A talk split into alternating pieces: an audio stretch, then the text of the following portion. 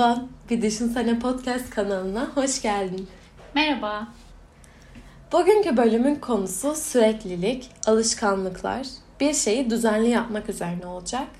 Süreklilik yani bir eylemi kesintisiz olarak devam ettirmek aslında. Buradaki anahtar kelime bir şeyi her gün, her hafta veya belirli sıklıklarla yapmayı başarabilmek.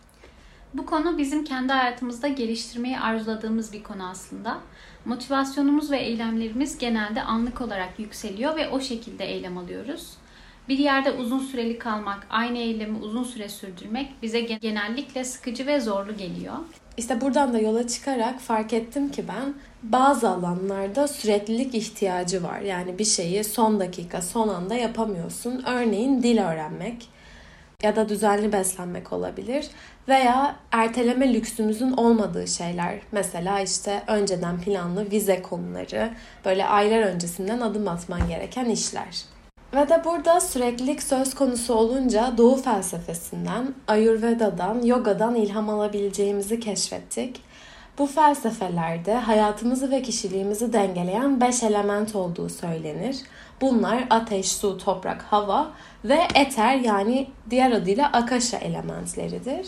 Süreklilik, devamlılık, başladığın işi sürdürme, olduğun konumunu korumak, köklenmek, güvende hissetmek, sabitlik toprak elementinin konularıdır.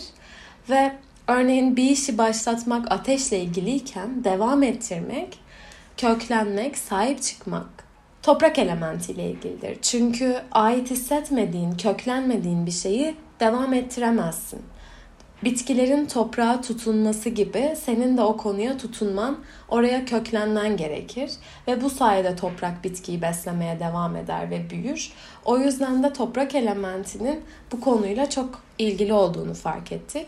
E, toprak elementinin hayatımızda dengede olup olmadığını nasıl anlarız? Birkaç şey not aldık. Bunları kendi hayatınızda da gözlemleyebilirsiniz. Mesela rutin oluşturmada güçlük çekmek, başladığın işi düzenli devam ettirememe, yer değiştirme taşınma isteği, sabitlik ve durağanlığın korkutucu ve sıkıcı gelmesi, bir işte uzun yıllar çalışamama, fikirlerin ve duyguların değişkenliği ve kararsızlık yaşama, ait hissedememe, köksüz hissetme, aileye, topluma, işe ya da bir fikre ait hissedememe duygusu, Toprak elementinin fazla olduğunu işaret eden bazı şeyler var. Eğer bazı şeyleri çok fazla sahiplenirsek kıskançlık duygusu gelebilir. Kıskançlık duygusu toprak elementiyle ilişkili. Kıskandığımız şeye, ait hissettiğimiz şeye daha çok vakit ayırırız. Onu sürdürürüz. Devamlılık oluştururuz. Veya toprak elementi bir konu üzerinde devamlı kalmak ister. Aynı ilişkiyi uzun yıllar devam ettirebilir. Veya taşınmaktan korkar, işini bırakamaz, kötü olsa da işine devam eder. Burada şunu hatırlamamız gerekiyor. Toprak elementi hayatımızda dengede de olabilir, eksik de olabilir, fazla da olabilir. Konunun internette işte yıldız haritana göre element hesaplama gibi şeyleri var ama bu fazla spiritüel geliyorsa hani o elementlerin temsil ettiği bu özellikler bende var mı yok mu şeklinde de gözlem yapılabilir aslında. Peki dengelemek için ne yapmak gerekir dersek, burada mesela fiziksel egzersizlerde bir poza girdiğinizde o pozda uzun süre kalmak ya da onu sürekli devam ettirmek bunu dengelemeye yardımcı olur. Ya da aile içi sorunlarınız varsa bu sizi aidiyetsiz hissettirir. Bu durumlarda toprak elementin dengesi bozulacağından aile ilişkilerinize daha çok dikkat edebilirsiniz. Kaygı ve korku da toprak elementiyle ilgilidir. E, toprak elementinin azlığı anksiyeteye neden olur. Bu da yaşama tutunamama hissini tetikler. Ölüm korkusu, kaygılar da toprak elementiyle ilgilidir. Ve toprak elementini geliştirmek için mesela bitki yetiştirmek güzel bir yöntem. Çünkü orada bir süreklilik sağlamak ve bulunmak gerekiyor ve bu da toprak elementini dengelemekte güzel bir araç olabilir. Ayrıca kök çakra konusu da toprak elementiyle ilgili. Kök çakrayı da ayrıyeten araştırabilirsiniz. Sonra şöyle bir soru çıktı karşımıza aslında. Hani nasıl toprak elementini artırabilirim mi geçtikten sonra bir ritüel nasıl oluşturulur? Ben bir şeyi sürekli olarak nasıl yaparım? Bu sürekli yapmak dediğimiz şey aslında alışkanlık. Çünkü alışkanlığın tanımı düzenli olarak ortaya çıkan, edinilmiş veya öğrenilmiş tepkiler olarak geçiyor. Senin kendiliğinden yaptığın ritüellerin. Ee, peki neden bunlar önemli? Neden alışkanlıklarımız önemli? South Carolina'da bir araştırmacı gün içinde yaptığımız şeylerin yaklaşık %50'sinin alışkanlıklarımız olduğunu söylemiş. Örneğin sabah kaçta kalktığımız genelde alışkanlığımızla ilgilidir. Veya gün içinde yaptığımız çoğu şey, örneğin telefonlarımız, gün içinde kaç kez telefona baktığımız, o da bir alışkanlık. Nasıl beslendiğimiz, bunlar hep alışkanlıklarımızla ilgili. Bilinçsiz bir şekilde yapıyoruz. Çünkü sen o davranışı o kadar çok yaptın ki artık karar vermek için bilinçli bir çaba harcamana gerek yok. Mesela telefonuna o kadar sık baktın ki artık düşünmüyorsun. Bu bilinçli bir davranış değil. Bu senin alışkanlığın. Ve alışkanlıkların nörofizyolojisini incelediğimizde davranışlarımızın bir işaretle tetiklendiğini, mesela bir kişi veya bir ortam ve bunun bir davranış doğurduğunu ve davranışın sonunda da bir ödül aldığımızı görüyoruz. Yani işaret, davranış ve ödül döngüsü içerisinde alışkanlıklar ediniliyor. Ödül hani bir mesela işte çalışırken bir mola olabilir, çikolata yemek olabilir. Ama önemli olan ödülle birlikte bizim vücudumuzda gerçekleşenler. Mesela dopamin salgılanıyor. Klasik alışkanlık ödül mekanizmasında dopamin görevli. En sonunda ödül olarak ben bunu sevdim hissini yaratan şey aslında bu kimyasal madde. Bunu işte günlük hayatta hepimizin çok iyi gözlemleyebileceği şey de yine telefonlar. Bütün uygulamalar bize dopamin salgılatacak şekilde tasarlanıyor aslında. Bu nedenle de belki de biz bu kadar kolay telefonlarımıza bağımlı olduk. Bu döngüye hep gireriz aslında. Yani sadece telefon değil, bütün yaptığımız sağlıklı beslenme alışkanlığı bile bir dopamin salgılatıyor. Yani yemek yemek bile, iyi bir uyku çekmek bile dopamin salgılanmasına sebep oluyor. Ya da işte daha büyük bağımlılıklar, sigara içen insanlar sigarayı görüyor ve içiyor ve sonunda dopamin salgılanıyor ve böylece bu bir alışkanlık haline geliyor. Bir tane uygulama tasarlamışlar Forest App diye. Mesela telefonuna bakmadığın 10 dakika için belli bir karşılık alıyorsun ve onun sonucunda bir ağ çekiyorsun. O benzer bir şeyi kendi üstümde denemek istedim. Çünkü hani şey klişesi vardır ya 21 gün bir şey yaparsan bu gerçek olur. Ben de işte derin çalışma projesinin adını verdiğim bir şeye başladım kendim için. Bu uygulamayı yükledim. Aynı zamanda da bir resim projesine başladım. Bir tane tablom vardı. Onu doldurmak istiyordum bayağıdır ve çalıştığım her yarım saat için tabloya bir kare çiziyordum. Bir ay boyunca bunu yaptım ve sonunda da bir resim ortaya çıktı. Ve bu resmi yapacak olmam bana bir noktada dopamin salgılatan bir şeydi ve bu sayede bu alışkanlığı bir ay boyunca sürdürebildim. Ve bu da aslında şeyi kanıtlamış oldu. Eğer gerçekten senin için önemli bir ödül varsa sonunda bu ödül küçük bile olsa bunu yapıyorsun. Evet bu tür Forest gibi uygulamalar ya da zinciri kırma gibi böyle posterler var. Bunlar hani yaptığın şeyi daha somut hale getiriyor. Görsel olarak da ilerlemeni takip edebiliyorsun ve e, bir şeyi devamlı yapma motivasyonunu bu sayede sağlayabiliyorsun. Çünkü görsel olarak ilerlemenin ve gelişiminin bir ürünü oluyor ortada. Mesela bir alışkanlığa yeni başladığımızda, ilk başladığımızda beyin hücrelerimiz yani nöronlarımız birbirine zayıf ağlarla bağlanır. Bir şeyi ilk kez yaptığında arada çok zayıf bir bağ vardır. Bir ay, bir buçuk ay içinde eğer bu hareketi devamlı olarak mesela günde 10 kez yaparsan nöronlar arasındaki bağlantılar inanılmaz bir şekilde güçlenir. İki sinir hücremiz arasında miyelin kılıf dediğimiz yağ tabakası oluşur. Ve bu aslında beynimiz için çok mantıklı bir şey. Çünkü beynimiz enerji tüketir. Vücut ağırlığımızın yaklaşık %2'sini oluşturmasına rağmen vücudumuzun enerji kaynaklarının %20'sini tüketir. Yani beynimizin koca bir enerji yiyen bir canavar olduğunu düşünebiliriz. Peki bu ne anlama geliyor? Beyin eğer bir şeyi her gün yapıyorsa bunu en az enerjiyle yapması önemli. Tasarruf etmesi gerekiyor enerjiden. Bu nedenle de beynimiz önemli fonksiyonları en az enerji tüketecek şekilde geliştirmeye çalışıyor. Bu bağlantılar kalınlaştıkça, tekrar sayısı arttıkça o yolak için harcaması gereken enerji azalıyor. Ve şöyle düşünebiliriz. Sinir hücrelerimizin sayısı 100 bilyonken sinir hücrelerimiz arasındaki bağlantı sayısı 10 trilyon. Yani bizim hayatımızı bu bağlantılarla yaşadığımızı söyleyebiliriz. Ve Neden alışkanlıklarımız önemli? Çünkü bir şeyi gerçekten sürekli yaptığımızda yapmamız o kadar kolaylaşıyor. Bunun için daha az enerji harcıyoruz ve beynimiz bunun otomatik olarak önemli mi, önemsiz mi diye düşünmeden yapıyor. Bu yüzden de bağımlı oluyoruz aslında. Bunu mesela basit bir örnekle gözümüzde canlandırmak istersek asfalt bir yoldan gitmenin kolaylığıyla hani hiç daha orada yol yokken dağları tepeleri aşarak orada e, yol bulmaya çalışarak bir dağın üzerinde yürümek gibi. Yani orada sürekli yürüdüğünde insanlar or- orada bir patika oluşturuyor ve daha da yol kullanılınca oraya gerçek bir yol yapılıyor ve bu sayede daha az efor harcayarak oraya ulaşıyorsun. Evet ve önemli olan şu belki o yol doğru bir yol değil. Çünkü beynin artık diyor ki aa asfalt yol var. Bir tarafta da mesela dağlık bir patika yol var. Asfalt yolu seçeyim diyor. Evet. Ama belki o senin için kötü bir alışkanlık aslında. Ama sen tekrarladığın için beynin artık Aa, bu iyi mi, bu kötü mü demeden direkt onu yapıyor. Yani sigara çok önemli bir örnek burada. Artık insanların kötü geldiğini bile bile yapmasının sebebi bu. Çünkü Orada, orada bir yol var ve kolay ve beyin direkt düşünmeden onu seçiyor. Buradan da şuna geçebiliriz. Hem iyi alışkanlıklarımız var hem de kötü alışkanlıklarımız var. Yani bazı şeyleri fark etmeden kendi iyiliğimiz için yapıyoruz. Bazı şeyleri de kendi kötülüğümüz için yapıyoruz. Evet ve dediğim gibi yaptığımız gün içindeki aktivitelerin yarısı en az alışkanlıklarımız. Yani senin o oluşturduğun yollar aslında. Düşünmeden oluşturduğun belki. Burada da kendimizi gözlemlemek için iyi ritüellerim ve kötü ritüellerim diye bir düşündük. Herkes kendi için belki bunu düşünebilir. Mesela benim kendimde bulduğum kötü alışkanlığım sosyal medya ve telefon alışkanlığımdı.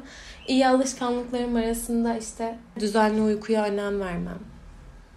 Dişlerimi fırçalamak mesela çok basit bir örnek ama iyi bir ritüel. Meditasyon olabilir. Evet ben de bu süreçte kendimi gözlemledim ve iyi ritüellerim benzer şeyler Gökçem'le ve hani diğer ek olarak şeyler varsa işte araştırma yapmak, kitap okumak, görsel bir şeyler üretmek. Benim bazen bilinçsiz bile olsa yaptığım ve kendim için iyi eylemler. Bir de kötü ritüellerime baktım. Bu da yine çok fazla e, içerik tüketmek bazen kötü etkiliyor. Aynı şekilde duygusal ilişkilere kendini kaptırmak ve önceliklerinden kopmak. Siz de kendinizin iyi ve kötü alışkanlıklarınızı gözlemleyebilirsiniz.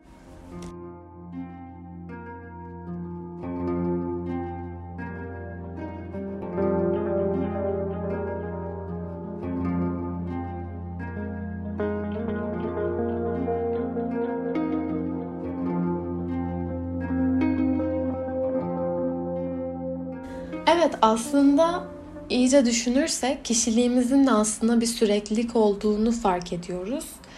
Ve bunun da kişiliğimizi, davranışlarımızı değiştirerek değiştirebileceğimizi gösteriyor bu da. Örneğin daha açık fikirli biri olmak istiyorsak her gün güzel ve farklı bir şeyin, yeni bir şeyin fotoğrafını çekebiliriz. Küçük eylemlerle, küçük alışkanlıklarla kişiliğimizin o çok da değişmez gibi gördüğümüz yanlarını değiştirebiliriz aslında. Şey gibi hani olmak istediğin kişi gibi davranarak değişebilirsin. Önemli olan bunu sürekli olarak yapman ve sürekliliğin de değişimi getirdiği, daha iyiye götürdüğünü de biliyoruz. Süreklilik eşittir değişim yani. Bir de bazı davranışları ne kadar çok yaparsak anlattığım mekanizma nedeniyle gelecekte de yapmamız kolaylaşıyor ve buna İngilizce'de second nature deniliyor ya da işte Türkçe'ye çevirirsek bir kişinin bunun artık doğası haline gelmesi. Bir şey e, sizin için kökleşmiş bir huysa ona artık o kadar aşina olursunuz ki üzerine çok fazla düşünmenize gerek kalmadan kolayca yaparsınız ve buna second nature denir. Bu hale gelmesini sağlamak için de bir davranışın sürekliliğe ihtiyacımız var. Mesela bu şey gibi mi? Mesela güvenilir bir imaj çizmek istiyorsun çevrene ya da dakik ya da e, çalışkan ve mesela her yere yavaş yavaş zamanda gitmeye çalışıyorsun ve bunu sürekli halde yapıyorsun ve artık dakik bir insan olarak çevreye bir görüntü sunuyorsun ya da insanların sana verdiği görevleri düzgün layıkıyla yapıyorsun ve insanlar senin güvenilir biri olduğunu düşünmeye başlıyor. Evet kesinlikle bu yani ve kişiliğimizin bile bizim second nature halimiz olduğunu gösteriyor. Yani bazı insanlar direkt güvenilmez olarak bilinir ama bunun farkında bile değillerdir. Second nature halimize biraz yabancıyızdır biz aslında. Çünkü o kadar doğamız haline gelmiştir ki artık bunu fark etmeyiz ama diğer insanlar tarafından gözlemlenir. Kişilik de böyle bir şey. Evet ve bunun değiştirilebilir olduğunu bilmek de çok e, güzel bir şey aslında. Her zaman bir şansın var daha iyi bir imaj sunmak ya da daha iyi bir insan olmak için. Bu sadece işte e, alışkanlıklarını değiştirmekle ilgili. Evet. Ve buradan da şöyle bir konu ortaya çıkıyor. Peki bunu nasıl yaparım? Biraz araştırdık bu konuyu.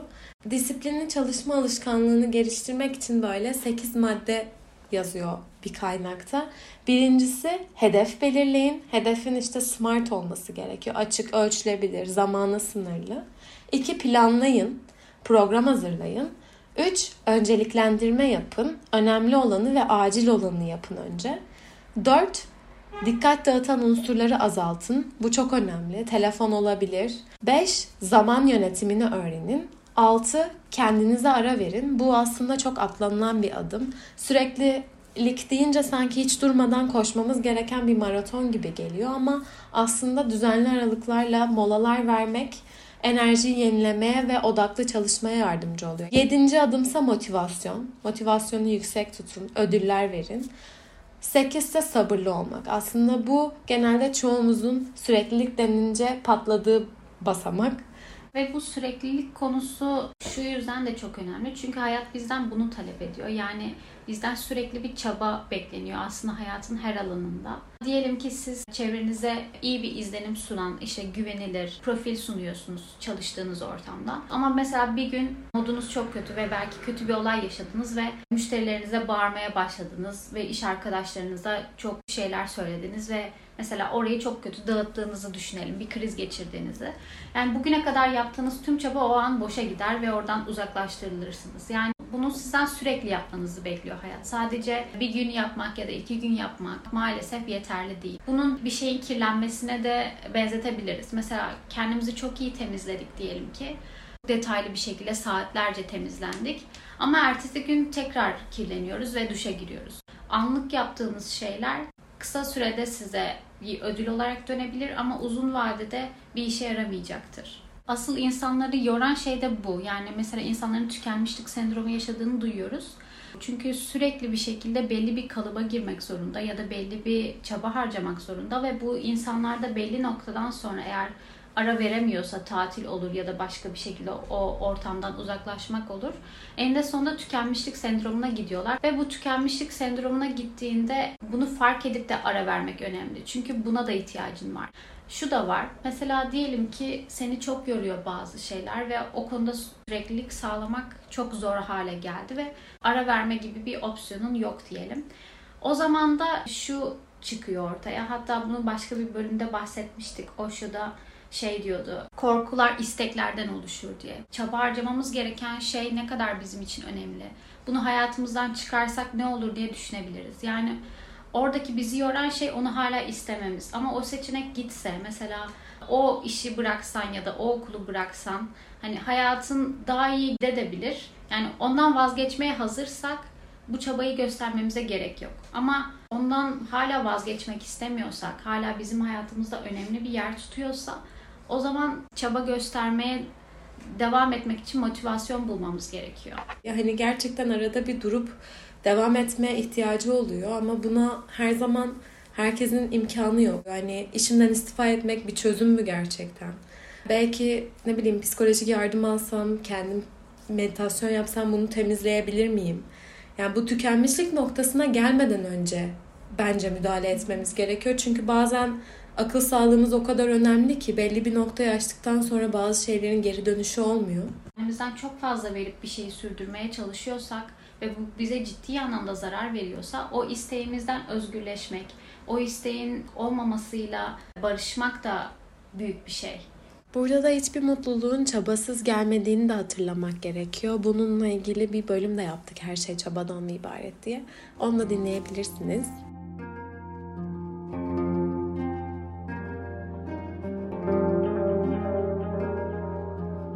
Evet, bu bölümün de sonuna geldik. Süreklilik konusunu iki ayrı kısımda inceledik. Bu bölümde toprak elementinden, alışkanlıkların nörofizyolojisinden, iyi ve kötü ritüellerden, sürekli çabanın öneminden ve tükenmişlik hissinden bahsettik. Bir sonraki bölümde ise şu konuları tartışacağız.